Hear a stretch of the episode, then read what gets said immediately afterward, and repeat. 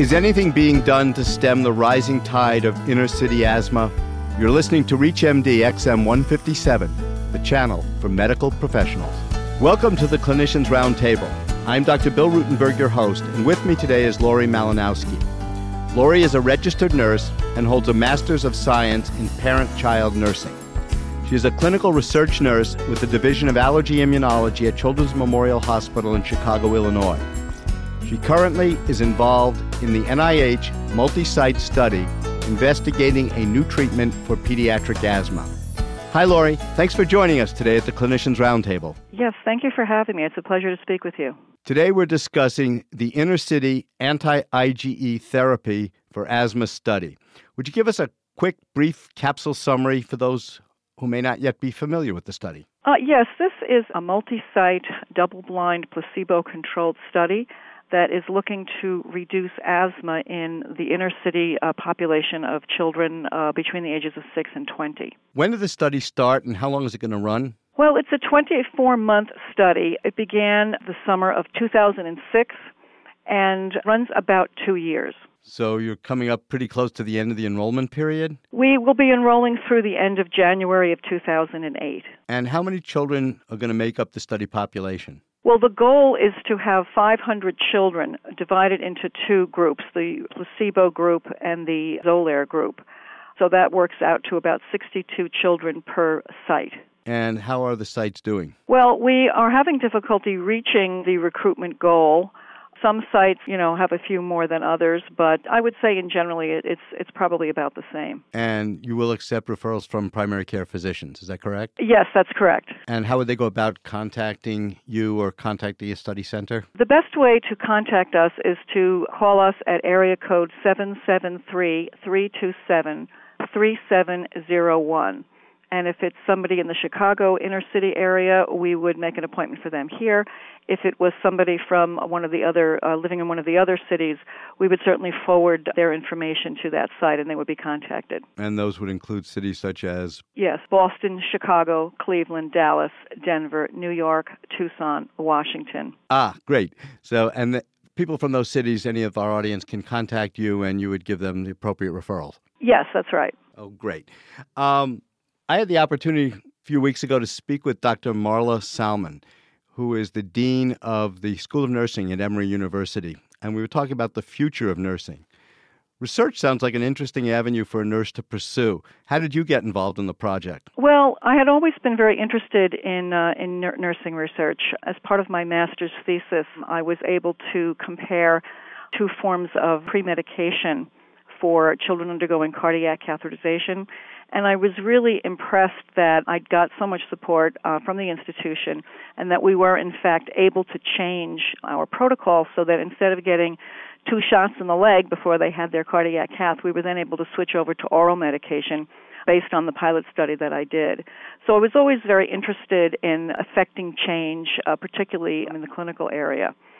So when I was returning to nursing after being an at-home mom for many years, research was an area that I was particularly interested in pursuing. And what's your role in the current study? Well, we have three nurses participating in this study. We are the only ones on the team that are unblinded because we need to prepare and administer the injections, the subcutaneous injections of either Xolair or placebo. Of course, we have to, you know, then monitor the children. We, you know, monitor their vital signs. We do blood tests, skin tests, you know, that sort of thing.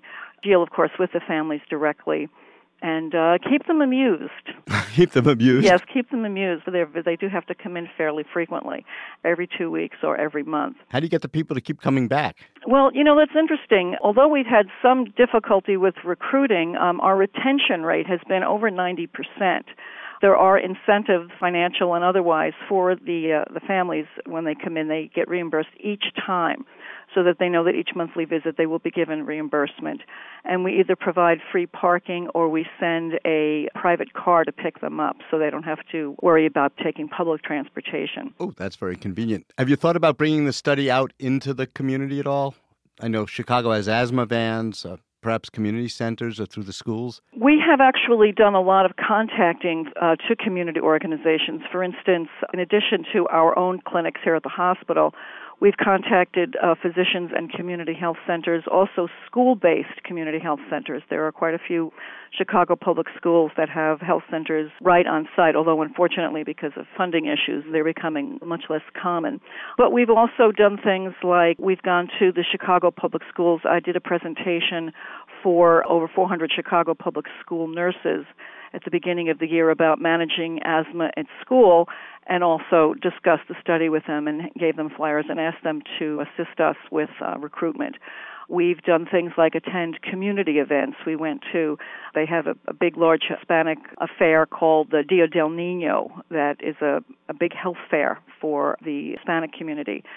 So we were there. We had a booth. We've you know made posters, designed games for the kids to kind of attract them to come over, and then while they're there, we speak to their parents about asthma and the asthma study. I'd like to pause just for a moment, Lori, to welcome those who are just joining us and let them know that they're listening to the Clinicians Roundtable on ReachMD XM 157, the channel for medical professionals.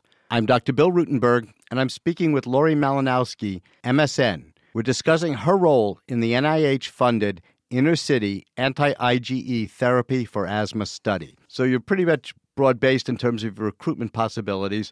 Have you found any stumbling blocks to recruitment? You said you've only gotten about 28, you want more patients. What seems to be holding people back? It seems like a great opportunity. Well, it is. And, you know, despite the fact that historically the perception has been that racial and ethnic minorities are less willing to participate in health research, Recent studies, particularly out of the NIH, have shown that minorities will participate in health research studies at the same rate as non Hispanic whites when they're made aware of the study and, of course, when they meet uh, medical requirements.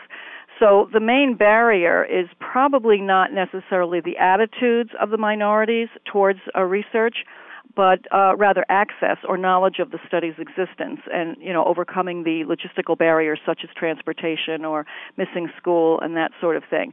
I mean, we know that something like over 2 million people volunteer to participate in something like 80,000 clinical trials every year. But of those, at least 90% of these trials are delayed because of lack of participation. So we know that this is true in general in the population, but we see it even more with ethnic minorities.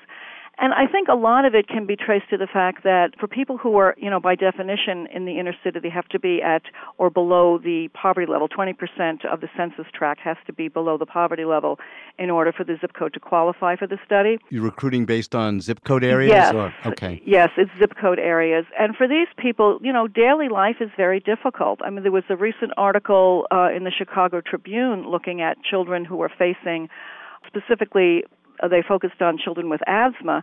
And again, you know, compliance, of course, with medication sometimes is an issue.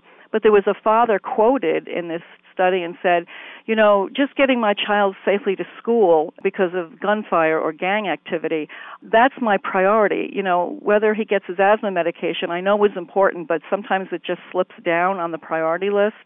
So sometimes just daily living and getting through the day can be a real challenge. And most of our families are single moms, often, you know, many children.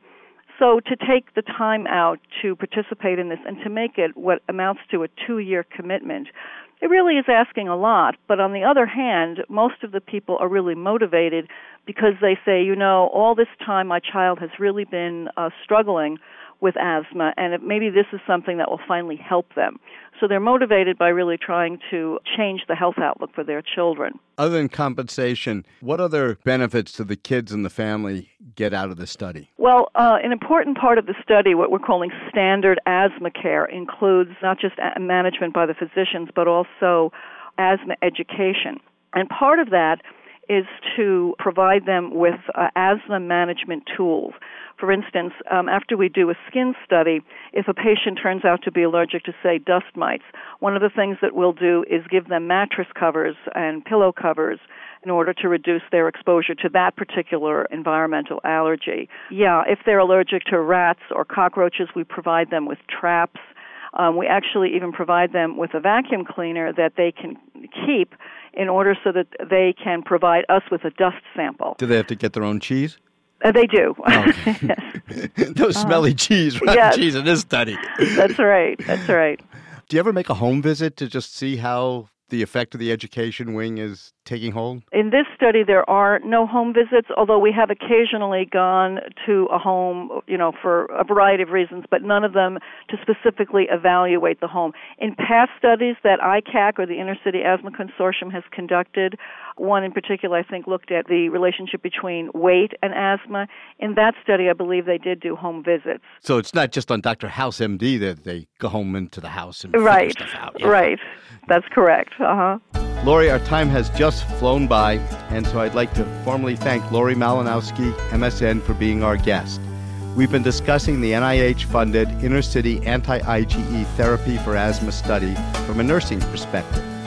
I'm Dr. Bill Rutenberg, and you've been listening to the Clinicians Roundtable on ReachMD XM 157, the channel for medical professionals. We welcome your comments and questions. Please visit us at reachmd.com and enjoy our on demand and podcast features, which gives you access to our entire program library. Thanks for listening. I wish you good day and good health.